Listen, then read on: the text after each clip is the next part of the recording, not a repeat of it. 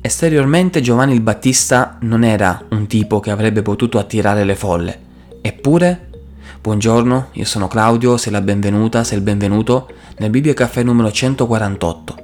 Ogni lunedì mattina sono qui a tenerti compagnia con uno o più versi della Bibbia accompagnati da una breve riflessione. Se non l'hai ancora fatto ti invito a unirti al mio canale, ma come sempre, prima di andare oltre, ecco la nostra sigla.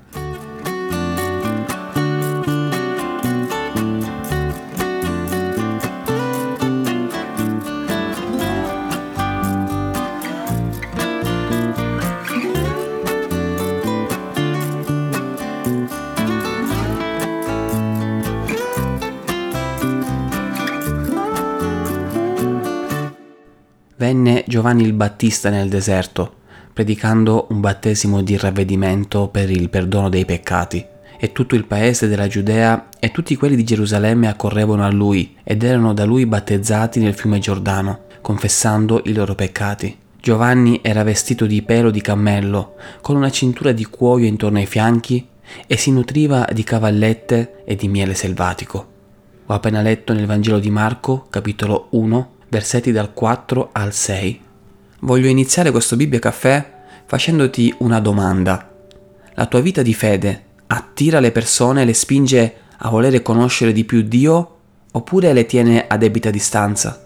E non sto parlando della denominazione di chiesa che frequenti, né tantomeno di come è impostata la funzione religiosa, se più contemporanea, più moderna, oppure magari un po' più tradizionale. Non mi sto riferendo a questo, sto parlando della tua fede, del livello di comunione spirituale che hai con Dio e di come ogni giorno decidi di vivere la tua vita spirituale, la tua fede. Ad esempio, come abbiamo letto, Giovanni il Battista esteriormente non era un tipo che avrebbe potuto attirare qualcuno a sé. Era vestito di pelo di cammello, con una cintura di cuoio intorno ai fianchi si nutriva di cavallette e di miele selvatico e stava nel deserto. Eppure tutto il paese della Giudea e tutti quelli di Gerusalemme accorrevano a lui ed erano da lui battezzati nel fiume Giordano, confessando i loro peccati. Non soltanto andavano da Giovanni Battista, ma nell'andare a lui comprendevano di avere peccato, di avere bisogno di ravvedimento e compivano un gesto molto importante, cioè quello del battesimo, quello di immergersi nel Giordano e da quel momento in poi iniziare un nuovo percorso di vita, una vita che sarebbe stata ovviamente meno immersa nel peccato e più orientata verso Dio. E da tutto questo movimento intorno a Giovanni il Battista comprendiamo che non era la sua esteriorità a fare la differenza, non era importante che fosse vestito in quella maniera oppure vestito al modo dei religiosi, farisei e altri. Non importava com'era esteriormente, non importava quello che mangiava, non importava le sue abitudini, il suo stile di vita. Quello che importava era lo Spirito di Dio che operava attraverso di lui.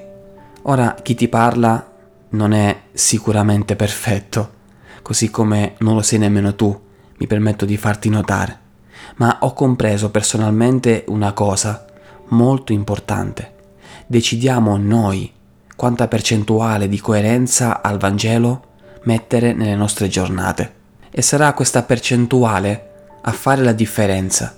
Sarà quanto siamo coerenti al messaggio di Cristo che attirerà oppure respingerà le persone.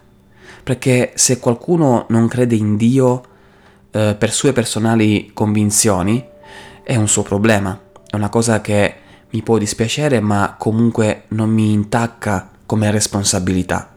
Ma se qualcuno non crede in Dio perché io ne sono responsabile in quanto dico di essere una persona di fede, ma la mia vita quotidiana non combacia con le mie dichiarazioni, beh, allora è un mio problema.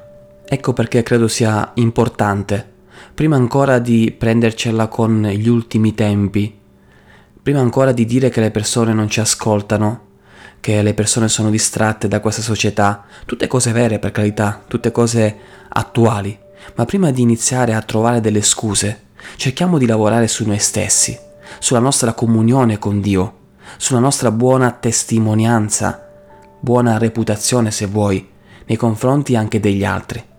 Prendi sul serio il tuo rapporto con Dio, vivi una vita coerente con gli insegnamenti del Vangelo e vedrai che attirerai a te le persone che ancora non conoscono il Signore.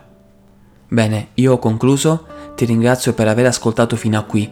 Se non lo hai ancora fatto ti invito a iscriverti al mio canale YouTube Fratello Claudio attivando la campanella delle notifiche.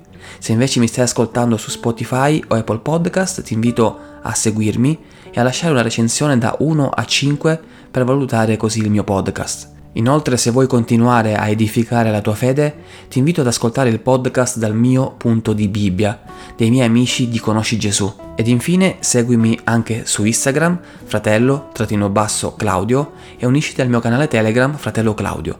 Trovi il link di questi miei ultimi canali e anche il link del podcast dal mio punto di Bibbia nella descrizione di questo contenuto.